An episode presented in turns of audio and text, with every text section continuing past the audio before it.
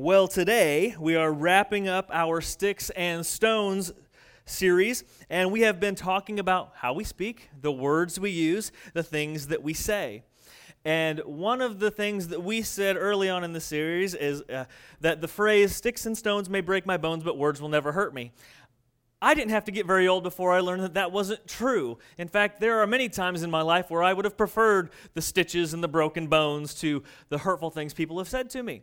And so today, as we wrap this up, we are going to see what it is about words and what it is about our mouths that make them so difficult to control. And so we're going to be in the book of James today. James is one of my favorite books of the Bible, so much so I named my kid after it. So uh, James is the uh, stepbrother of Jesus half brother, excuse me, of Jesus. And so if you want to go ahead and grab a Bible, we'll be in James chapter 3. Uh, if you don't have a Bible, there should be one near you. Feel free to use uh, a Bible app on your phone or whatever mobile device you may have, or the verses will be on the screen. And we've got a lot of ground we're going to cover in the 11 verses we'll be in today. So we're just going to dive right in. James chapter 3, excuse me, James chapter 3, we'll start in the second verse. James writes, We all stumble in many ways. Anyone who is never at fault in what they say is perfect, able to keep their whole body in check.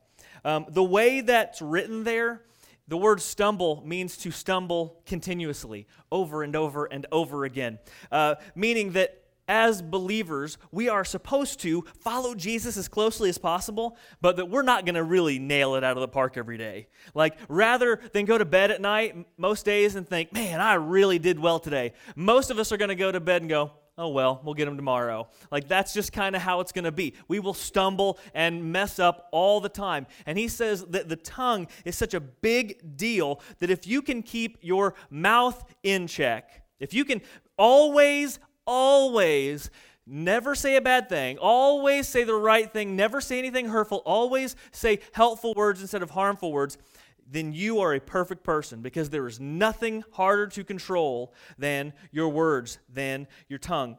Uh, I was just thinking back this week on uh, all of the three weeks of this series that I have been standing up before you and talking about how careful we need to be with our words, and I was wondering, how many really, really dumb things have I said in the last three weeks? Because I get up here and say, here's what we ought to do. And then I leave and I fail. I stumble over and over and over again, too. In fact, I was thinking back last weekend, I went into detail to my wife and her sisters about how they were all turning into their mother. And I think, you know what I should have said? Anything else. Anything else. I should have said, not that. And I wonder why, you know, it's like I knew better, but, you know, why? Why? Sometimes we just ask for it. Uh, you know, I think what it is is I grew up to being a little brother and I always pestered somebody my whole life. And I just, I got to keep doing it. It's like now that my bro- I don't live near my brother and she's the closest person, so I guess I just got to poke and pester. Um, and so the, the idea, though, is that our mouths are so unwieldy, they're hard to control. And so much so, I think he means that our, our words, controlling our words, is harder than controlling our behavior. And I even think controlling your words is, is harder than controlling your thoughts because sometimes those words jump out of your mouth before you even have a time, a chance to think, don't they? And so I think it's the hardest thing you and I will have to control is our mouths. That's why he says, if you got your mouth taken care of, you've already got everything else lined up because it's so difficult to control. Even sometimes when you want to say something that is kind, you ever had, you, you, try to give a compliment or you're trying to just be friendly and everything turns out sideways and every extra word is you're just digging yourself deeper and deeper into a hole? Uh, ben and I were at Starbucks on Tuesday morning, and one of the baristas that we see all the time, she had glasses on. And either she, I couldn't tell if she had new glasses or if she didn't normally wear glasses. You know, I'm that kind of observant, right? But Ben and I both noticed and we said, Oh, did you get new glasses? And she said, Yes, I did. And we said, Oh, that's cool. They look great, you know.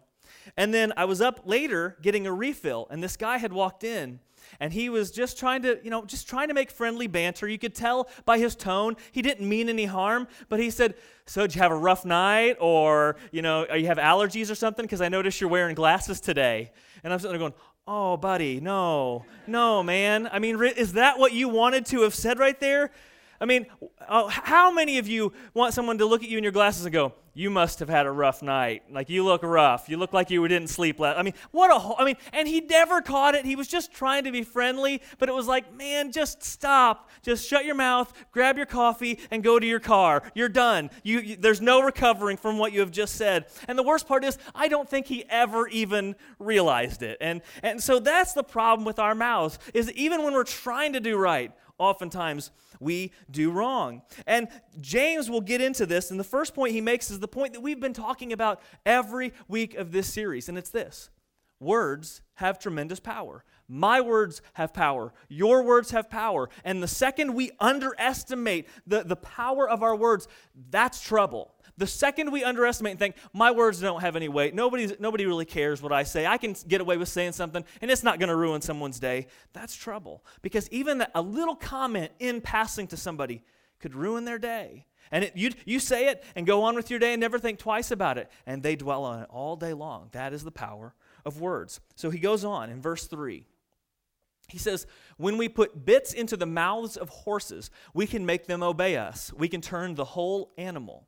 Or take ships as an example. Although they are so large and are driven by strong winds, they are steered by a very small rudder wherever the pilot wants to go. Likewise, the tongue is a small part of the body, but it makes great boasts. And so he's saying your tongue is so powerful that even though it's a tiny part of your body, it can guide your entire life. And I was just thinking this week about different types of hurtful words, different types of or different types of powerful words. I have a lot more examples of hurtful words than I do positive words. So let's just go through a few examples of these. So here we'll do hurtful words first. Unintentionally hurtful words, okay? Someone comes out, you're going, your wife comes out, you're going on a date, or maybe, no, I'll go the other way. Your husband comes out, and you're going on a date, and your first thought is, You're wearing that tonight? No? Like, that, I guess I'm going to, no, this is just what I put on, you know, before, between getting home and before we left. I wanted that intermediate outfit before we really took off. This isn't what I was actually going to wear. You know, it's like, ouch, you know, that stings, okay? Um, or, did you mean for your hair to look like that? You know, or why aren't you married yet? It's like, well, you know, and, and usually people say things like that, and it, again, it comes out of your mouth. You don't mean any harm by it, but that's the power of words. They hurt even when you don't mean for them to. How about negative words? Just always negative in tone. Poor me. Life is so hard. Life is so difficult. And when you talk like that, not only do you drag yourself down and kind of keep yourself, I think, from ever really having the energy to get past your own negativity, but you kind of suck the life out of other people as you walk around going, Oh, don't you feel bad for my poor life? Everything's so hard for me. And those kinds of words, believe it or not, they might not be punching somebody, but you might be kind of sucking their soul out of them every time you try to have a conversation because you're a high energy person. Other ones, number three, pacifying words. This is where you sugarcoat everything because you're too scared to tell someone the truth that they maybe need to hear. You're, you're so scared of hurting their feelings that you will not stand up and tell them something that might be a little painful in that moment, but it will save them from a lot of pain down the road. To lovingly correct them. And so instead of helping them, you selfishly say something, oh, no, looks great, looks good. Just keep doing what you're doing. As long as it makes you happy and you say something pacifying, just so you don't have to have the confrontation. And you step back knowing that they're headed for a disaster and you don't do anything about it. In fact, you even encourage them in that with your pacifying words. Number four, critical words. When I first started preaching, I was at a little church in southern Illinois, and I preached like 12 minutes. You think I talk fast now? I talked so unbelievably fast. I wish someone had like a high speed camera so that you could play me back in slow motion because it probably would have looked normal. Uh, I, I was just so anxious and scared all the time. And every week after my 7 to 12 minute sermon, uh, a lady got up and she told me everything I did wrong. Too short, we're not getting our money's worth. You know, any anytime now you hear like preacher stop talking. We'd like to go to lunch early. No she's not getting her money's worth. And then if i did talk longer that was too long. No, no my stories needed more detail. I needed to read more passages of the bible. Whatever it was i did it wrong. And the thing about that was i knew i was bad. I knew it. Like, I didn't need someone to remind me of it every day. And there's a difference between critical words and critiquing words. Her words, maybe she meant them to be critiques, but that's not what they were. They were beating down somebody who already thought they were bad at something. And they made me want to get up on that stage less and less every single week. And some of you, maybe you're beating the life out of someone close to you by telling them they're never good enough or by giving the impression that they're never good enough. Critical words can be incredibly damaging, especially when you hear them over and over and over again. Number five, I'll call them weaponized words. These are we- uh, words that before you ever open your mouth, you have locked them loaded and you intend for them to cause pain. I think most of us, in a moment of anger, have said something that, you know, even within 10 minutes, we're like, I probably shouldn't have said that. That was a little mean. That was a little over the top. Uh, things like, I never loved you. I hate you. You are such a disappointment to me. I wish I never married you. My life would be better without you. All things that are so painful. And many of you maybe have had somebody say something very, very serious like that to you in a moment of anger. And even though you know it was said in anger, even though you know truly deep down they probably didn't mean it, even right now, recalling that can maybe even bring tears to your eyes a little bit because of how painful those words were. Number six, provoking words. Some people are always looking for a fight.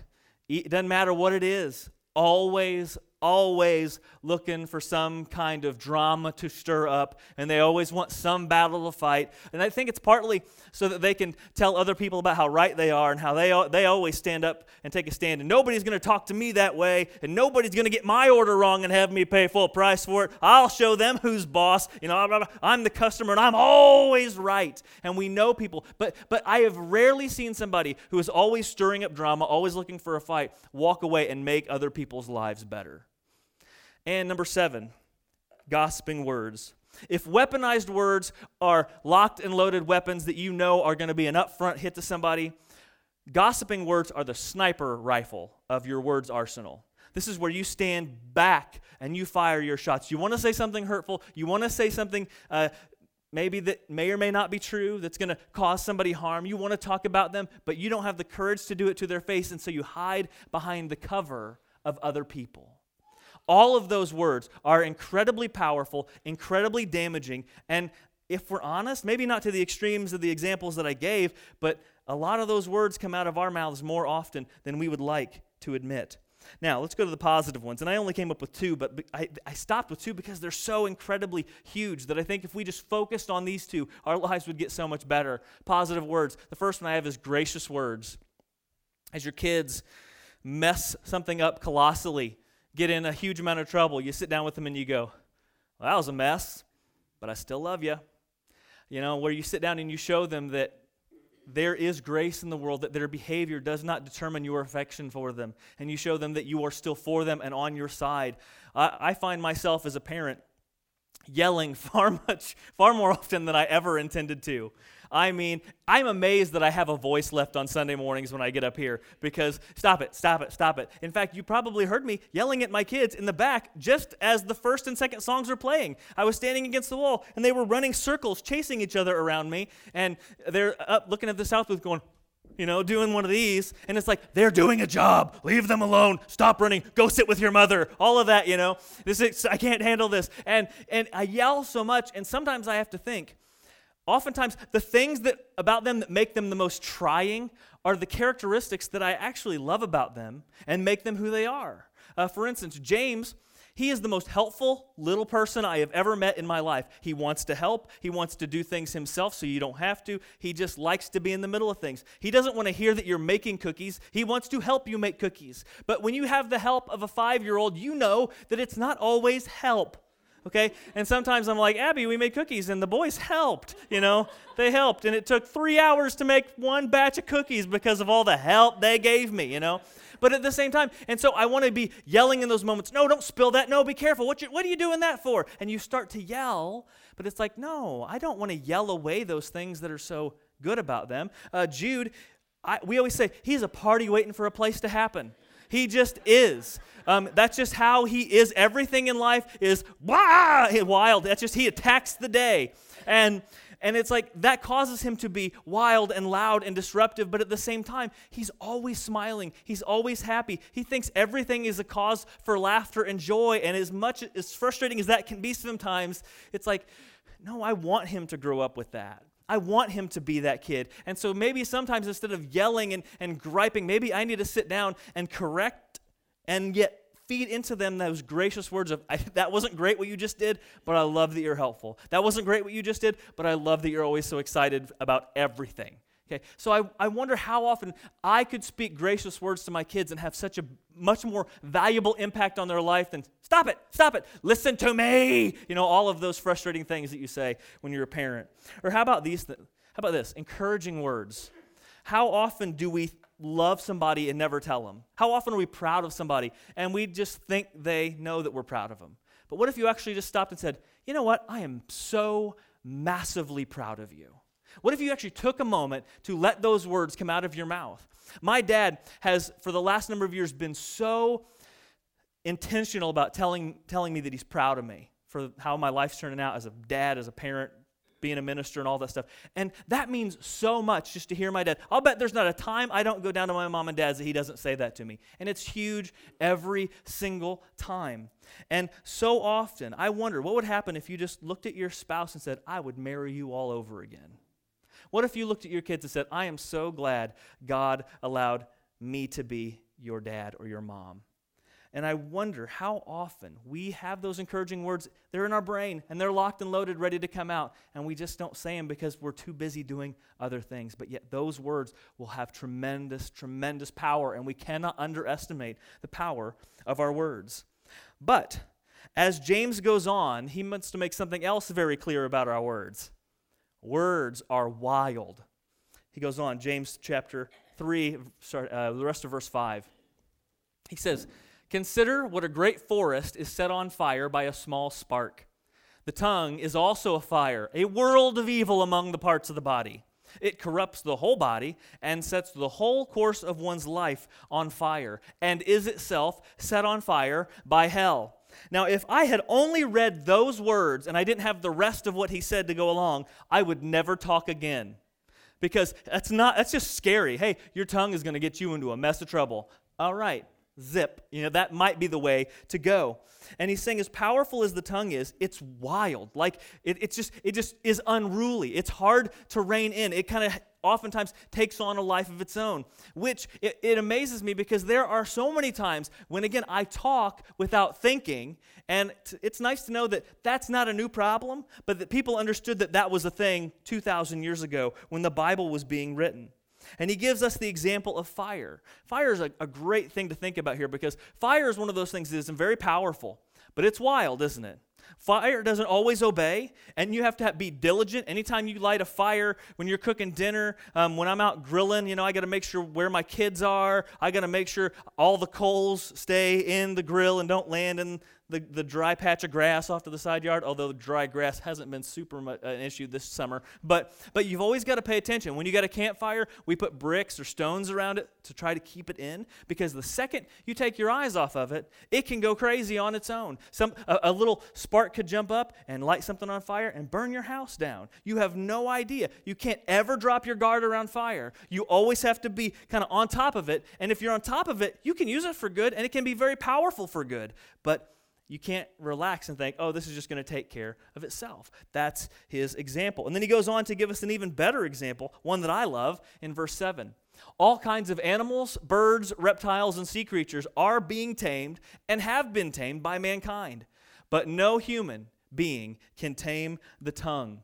It is a restless evil full of deadly poison. We'll stop there for a minute. Now, I'm going to, I've said this before and I like to say it about once every year or so.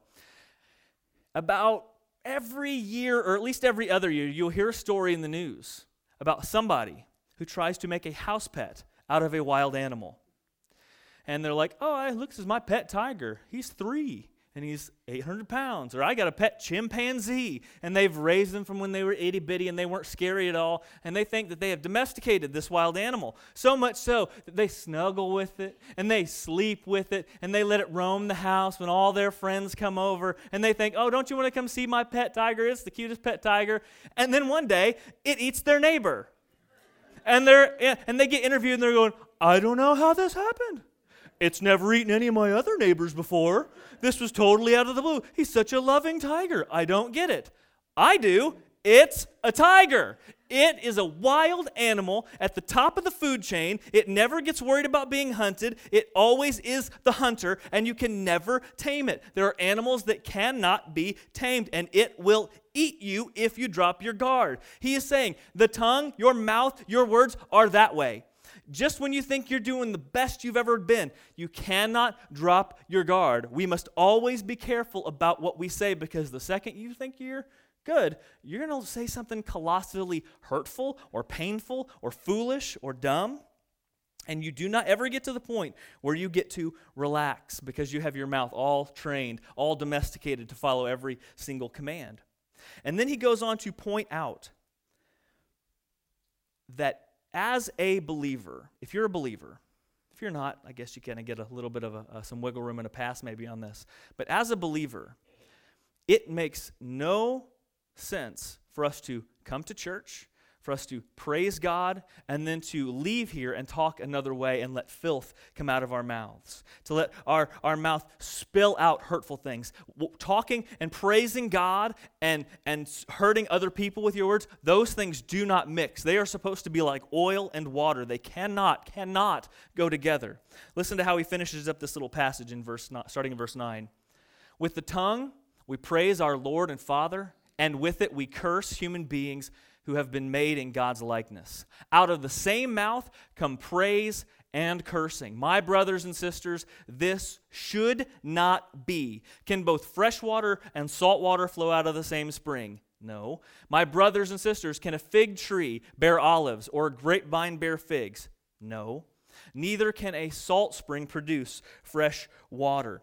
Meaning that if you talk one way at church and then go out and you have horrible things to say, terrible, vile language, you're ripping people apart, you're gossiping all the time, those words mar and drag down the praises you try to make to God. That God is not dumb, He is not fooled just because you talked nice while you were in the church building. I said this last week, but I'm, I know that people tend to talk differently at church, okay? Um, I, I know that people rarely curse in church, but I would guess that cursing outside of church isn't that rare for a lot of us, okay? So, we have this kind of two separate personas going on. We've learned don't, you know, don't insult people at church. And the only one that I can say that we have invited into church a lot of times is gossip. It's amazing how you can mask gossip as all kinds of good stuff, like prayer requests and whatnot. So sometimes you can get away with gossiping in church, but you know, ripping somebody apart, insulting somebody openly in church, saying something hurtful or vulgar or curse filled, whatever. You can't, we, we know that you don't talk that way at church, but outside of church, it must be okay, right? He says no. That's, that's a two faced hypocrisy. These two things, this attitude where I praise God, I come to church and I sing the songs, and you know, whenever somebody prays, I say amen real loud. And then maybe even I squeak out a little tiny amen during the sermon, but not too loud because Christian churches were a little tame, right? And but and so we do that on one hand, and then when we leave here, we're gossiping, we're talking bad about people, we're cursing this and that, blah, blah, blah, blah, blah, and we're insulting people. He says, How do you make those go together? They don't. And when you and when you think you've, you've been oh so good at church and you praise and you amen and all that stuff, and then you go out and talk a bad way, that corrupts and undoes almost all of the praising that you have tried to do in church, and that God will not be fooled. You can't come to church and say amen during a sermon about loving your wife like Christ loved the church, and then go home and use your words to make her feel like dirt. Those things don't go together. Your words are too powerful for you to use them as, as two separate things. They cannot be both. And so you cannot underestimate the power of your words. And our words are one more area of our lives that we are called to surrender to the will of God. When we become a believer, the idea is that we leave our way of selfish living behind and we start living for Jesus. And we kind of surrender our lives to the Holy Spirit and to God so that He can kind of remake us in His image and we will live His way. Your mouth, your words, your the attitude you speak every single day, that is another thing that you and I need to surrender to God. The types of word you, words you use, that is something that you surrender to God. The vocabulary that you choose to use, that is something that you surrender to God and let Him guide and mold and shape you so that you will talk in a way that is honoring and glorifying to Him. Because words will direct your life and they will impact the lives of those you talk to every single day. And I wonder, how do we as Christians expect our marriages to thrive and survive if all we do is put down our spouse? Even if it's little passive aggressive jabs, that just undermines the strength and stability of a marriage. How do we as parents expect to teach our children about the hope of Christ if all of our words are hopeless? and life's terrible, and every situation is so big and overcoming, and we never talk about how we have hope through any circumstance in Christ. How can we teach our kids that stuff? How can we, as church members, expect to be a family, a, a, a joined together body of believers if we gossip about one another? And we go out of our way to talk and undermine the people in our very own church? How can that work together? Or how can we as Christians expect to share the message that Jesus is the source of true life if all of our words are poison to people? How can we do that? We cannot live the life God has for us and still speak any way that we choose. We surrender our tongues to God and we surrender our tongue to constantly be under our watchful eye. We cannot let our words just roam free because they are a wild animal. And if you relax, it will bite you. It will mess you up. And so we need to keep a tight rein on our mouths so that we are always reflecting the grace, the love, the teaching and the mercy of Jesus. And never underestimate the power that that one small, little hurtful sentence can make to somebody that you don't even think about but ruins their day. Don't underestimate the power of any sentence that comes out of your mouth, no matter how small. Your words have the power of life and death. And that is a gift that God has given us, but that is a responsibility that God has given us to use wisely. And never, ever, ever, ever forget that sticks and stones may break my bones, but words will hurt forever. So now, as we move to take communion this morning, if our servers would please go prepare to serve, we need to focus again on the mercy and the grace that Christ has shown us. You see, the idea of being a Christian is that we are so full of His grace and mercy, and we are so seeking every day to be filled by Jesus and changed by Jesus that that just kind of overflows and bubbles over the top and, and, and we're so full of it that it just kind of comes out of us. And so that we live graciously and we talk graciously and we show mercy everywhere we go.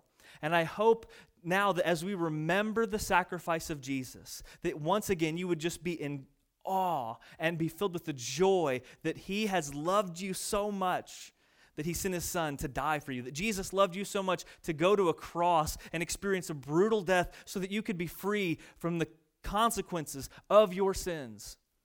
And let that so fill you up that it changes how you speak to people. Let you I hope that you are so in awe of the grace that he has shown you that you are changed and want to show that grace to other people. I hope that you are so overwhelmed by the love and mercy that he has shown you that you can't wait to show that love and mercy to other people in how you act and how you speak as well. So as you spend time thinking this morning while communion is being taken, let His grace overcome you. Let yourself get lost in the thought of His love for you so that you can be changed to show that very same grace to others. Let's pray together.